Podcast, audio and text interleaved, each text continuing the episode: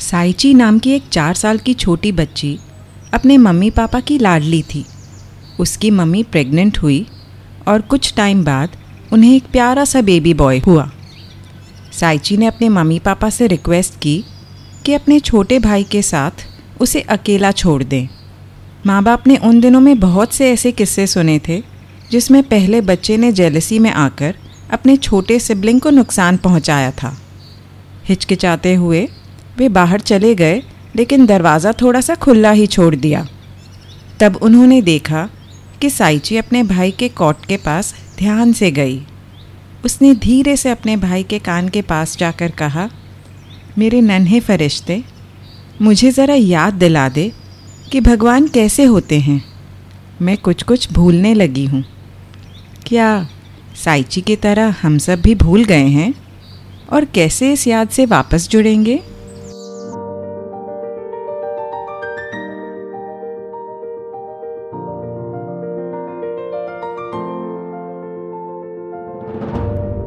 Hello, नमस्ते। मैं हूँ मोनल जैन और आप सुन रहे हैं मेरा पॉडकास्ट विस्परिंग विजडम जिसमें हम लाइफ को थोड़ा बारीकी से समझकर उसे और भी खूबसूरत बनाने की कोशिश करते हैं। विस्परिंग विजडम के इस एपिसोड में मैं आप सबको वेलकम करती हूँ।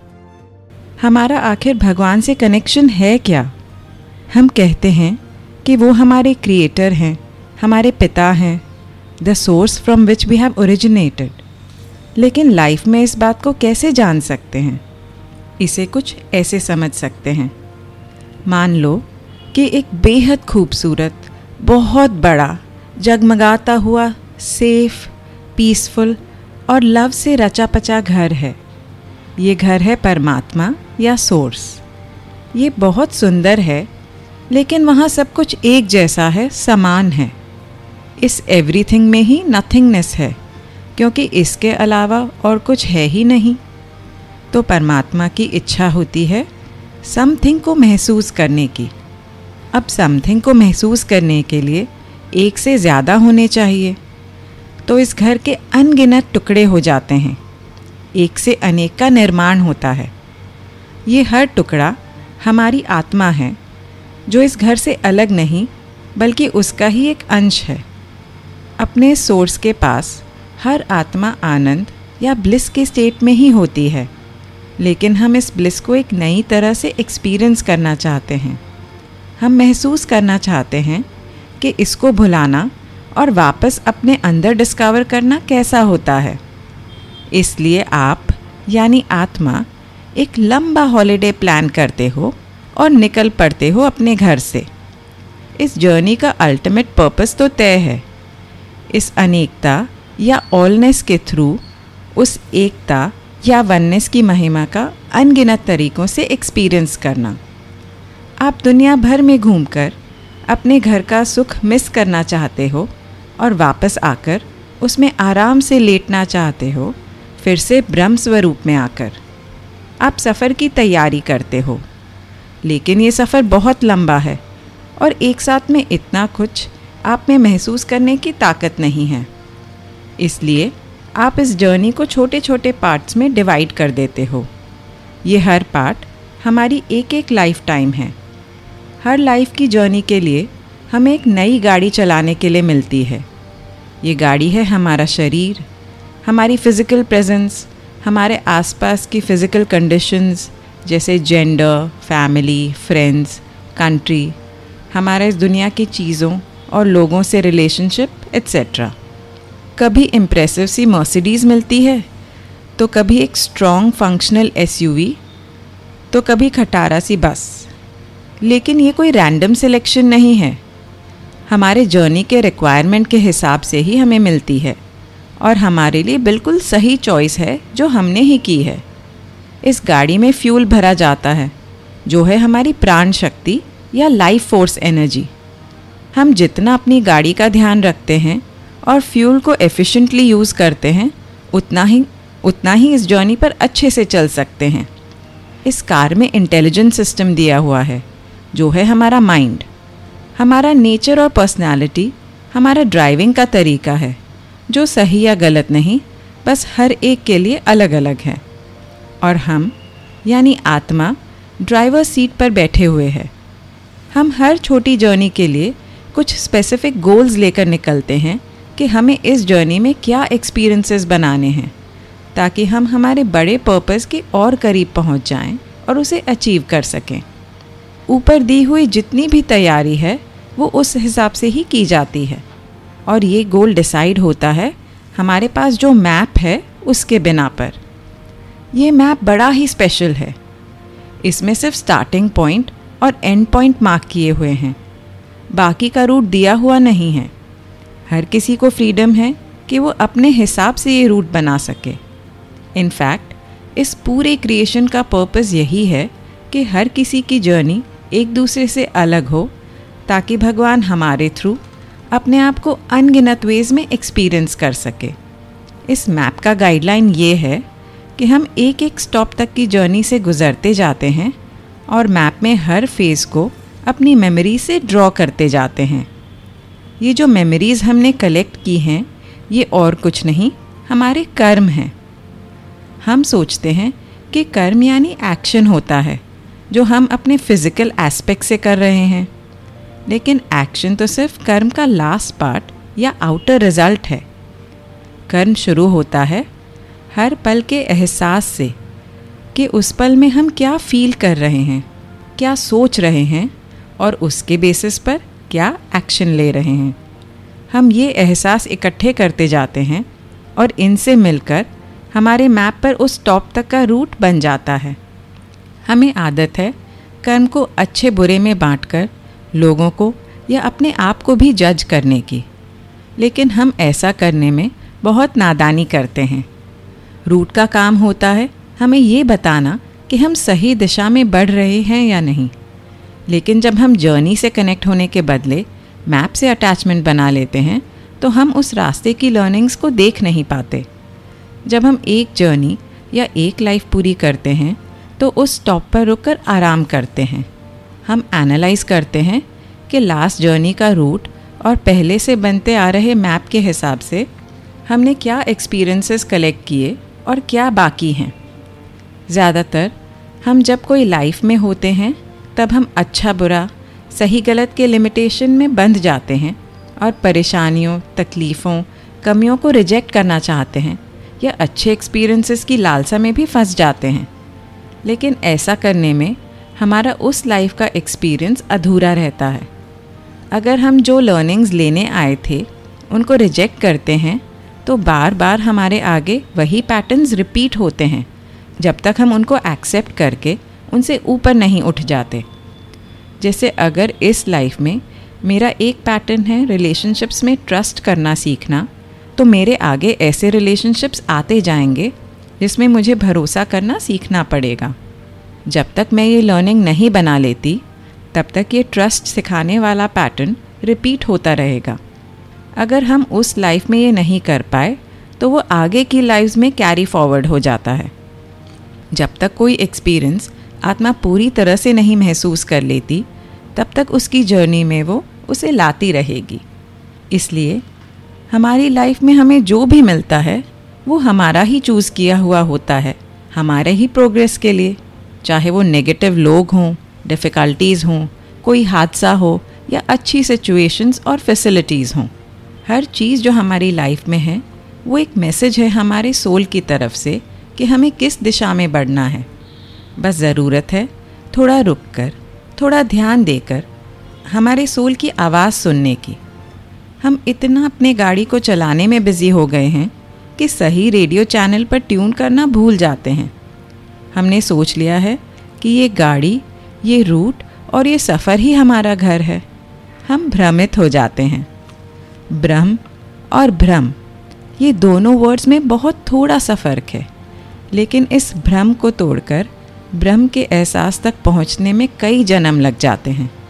हमारा असली नेचर, हमारा असली रूप क्या है और ये जर्नी पर हम क्यों हैं, ये सवाल अपने आप से करने की पॉसिबिलिटी और अपने अंदर के ब्रह्म तत्व से जुड़ने की शक्ति हमारे पास हर मोमेंट में होती है। फिर भी हम ये क्यों नहीं कर पाते? अब तक हमने एक मैक्रो लेवल पर सोल की जर्नी को अनेक लाइफ टाइम्स के पर्सपेक्टिव से समझा। अब हम अपने बायनोकुलर से दिख रहे दूर के व्यू को छोड़कर मैग्नीफाइंग ग्लास लेते हैं और अपने ही लाइफ में इस मिस्ट्री के क्लूज ढूंढते हैं। हम सब लाइफ की जर्नी में कई स्पिरिचुअल स्टेजेस से गुजरते हैं। सबसे पहला स्टेज है मासूमियत का इनोसेंस हम इस दुनिया में पैदा होते हैं पूरे लव और ट्रस्ट के साथ। हमारी कॉन्शियस अवेयरनेस अब भी जागरूक होती है। हमारे ओरिजिन के सोर्स हमारी दिव्यता से हम अब भी जुड़े हुए होते हैं। इसलिए ही बच्चे सबको प्यारे लगते हैं। लेकिन इस स्टेज में हम अपने सबसे निचले तीन चक्र, मूलाधार, स्वाधिष्ठान और मणिपुर से ही ऑपरेट करना जानते हैं।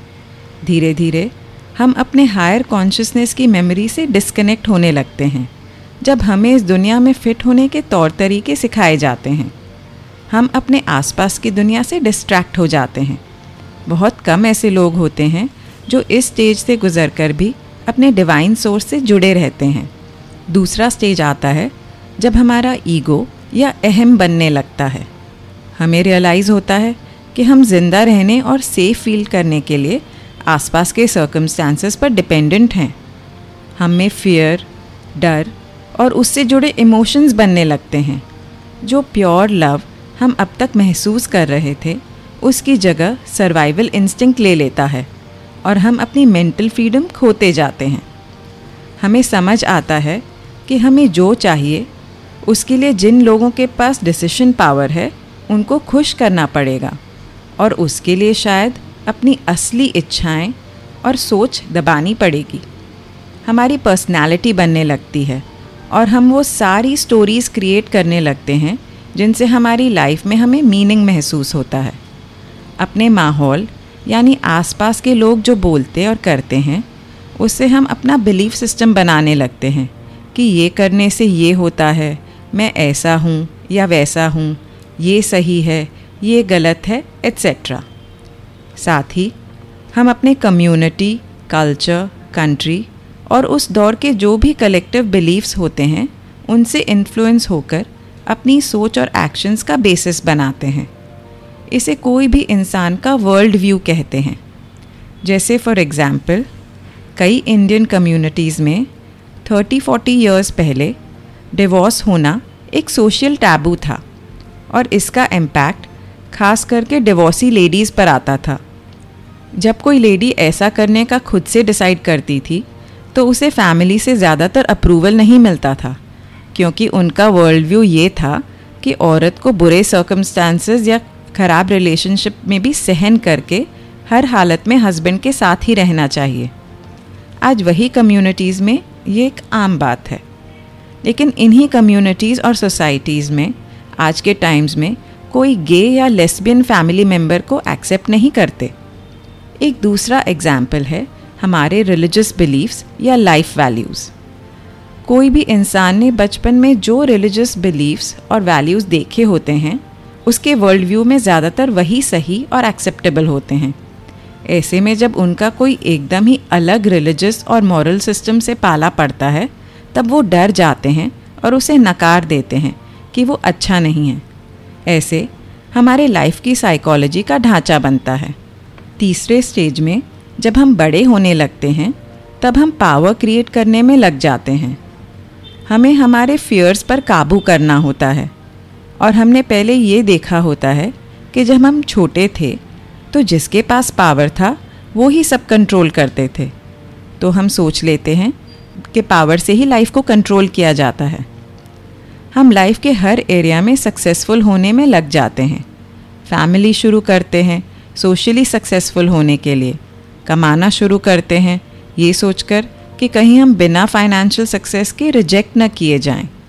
हम नाम काम, शोहरत, चीज़ें और सुविधाएँ सब इकट्ठा करने लगते हैं अपने आप को पावरफुल और सेफ़ महसूस कराने के लिए। इस स्टेज पर आकर हमें लाइफ की पहली चॉइस मिलती है। काफ़ी लोग वहीं अटक जाते हैं और पूरी ज़िंदगी अपने आप को बाहरी सक्सेस से पावरफुल बनाने में लगे रहते हैं। दूसरी तरफ़ कुछ लोग ऐसे भी होते हैं जिन्होंने लाइफ में कोई ट्रॉमा या डिफ़िकल्ट लाइफ सिचुएशंस देखी होती हैं। वो भी उनके आसपास ही स्टेबिलिटी को ढूँढने में खो जाते हैं।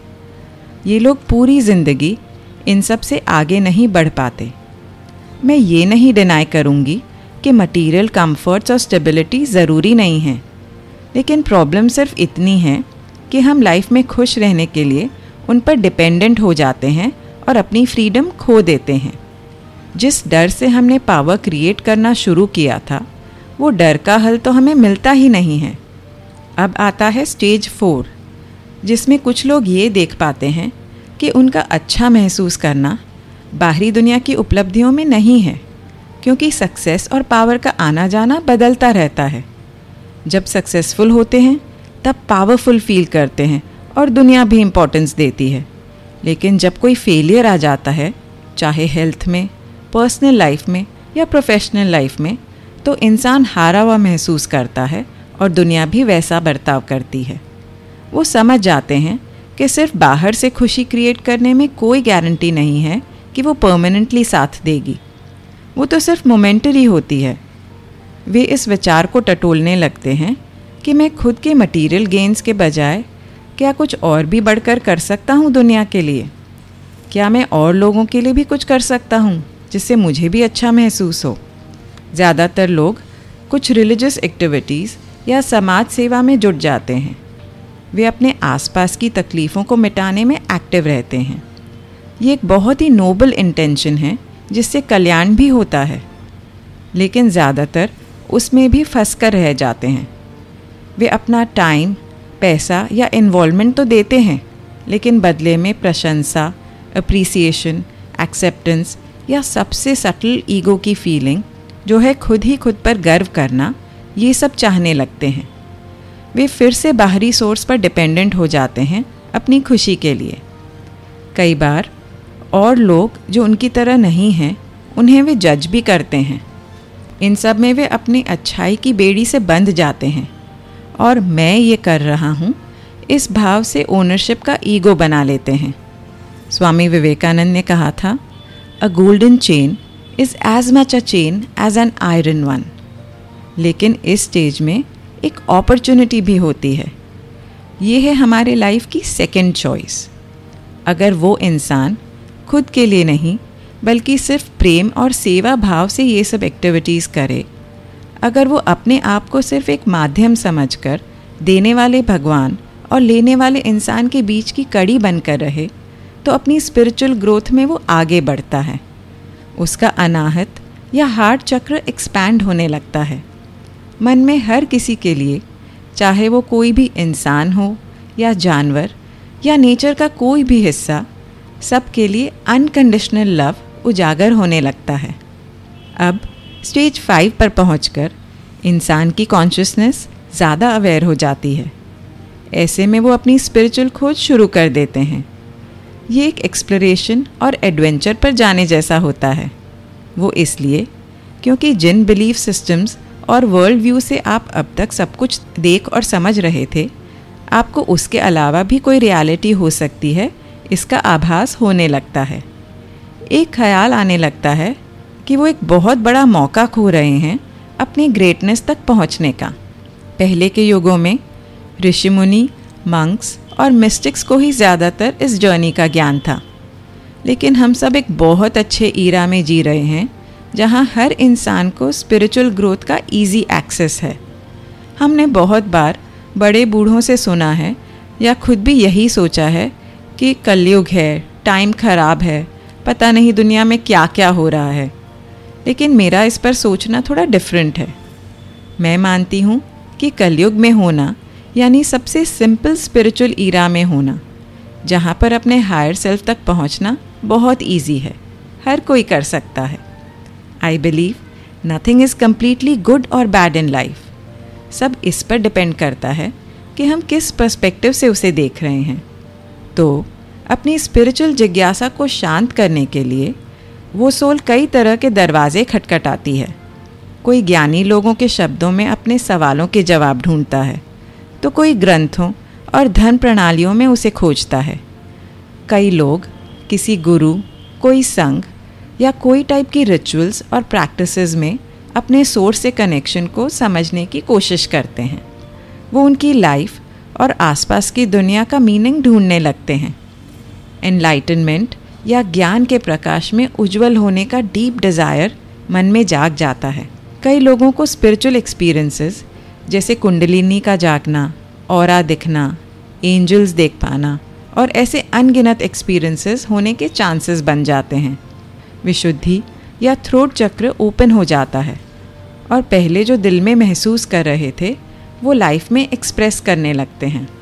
लेकिन इससे आगे की जर्नी क्या है? स्टेज सिक्स में पहुँचे इंसान का मन पूरी तरह से अवेकन हो जाता है। वो लाइफ के ड्रामा के प्रति अपने रोल को समझने लगते हैं और खुद उससे अलग होकर देख सकते हैं। मरने का डर भी चला जाता है, क्योंकि ये समझ आ जाता है कि लाइफ और डेथ तो सिर्फ़ आत्मा के अलग अलग पड़ाव हैं। एक रोल निभाया और आगे चल पड़े। असलियत में तो वो अमर हैं। कुछ सिंपल सिद्धियाँ या सुपर पावर्स भी मिल जाते हैं, जैसे telepathy out of body travel या एस्ट्रल प्रोजेक्शन और ऐसी कई सिद्धियाँ। लेकिन फिर भी एक अलगाव, एक पर्दा अब भी रहता है लेने और देने वाले में। अब आती है थर्ड चॉइस ईगो अब भी एक सूक्ष्म रूप में अंदर मौजूद होती है। यहाँ कई ये गलती कर देते हैं कि अपने आप को स्पेशल समझने लगते हैं। स्पेशल होना, यानी औरों से अलग होना या चुना हुआ होना, जबकि हमारे सोर्स के लिए सब सेम है, सब एक बराबर है। मैं स्पिरिचुअल हूँ। ये सबसे डेंजरस फॉर्म है ईगो का। जो इस स्टेज में फंसने के बदले आगे बढ़ना चूज़ करते हैं, उनका आज्ञा चक्र या थर्ड आई ओपन हो जाता है। इनर गुरु या यूनिवर्सल इंटेलिजेंस की आवाज़ सुनने लगती है। वो सेवेंथ स्टेज पर पहुँचते हैं। ये आखिरी स्टेज है, जिसमें हार्ट पूरी तरह से एक्सपैंड हो जाता है। पूरे यूनिवर्स के साथ एक होते हो। आप इस दुनिया में तो रहते हो, लेकिन दुनिया से नहीं। आप कंप्लीट वननेस के अवेयरनेस में रहते हो। आपके सब चक्र खुल जाते हैं और एनर्जी फ्रीली फ्लो करती है। आप यूनिवर्स और नेचर के साथ पूरे तालमेल से जीते हो, पूरे ट्रस्ट पूरे लव और पूरे रेडियंस के साथ। इस स्टेट में सिर्फ़ ब्लिस या आनंद ही आनंद होता है। आप संपूर्ण होते हो।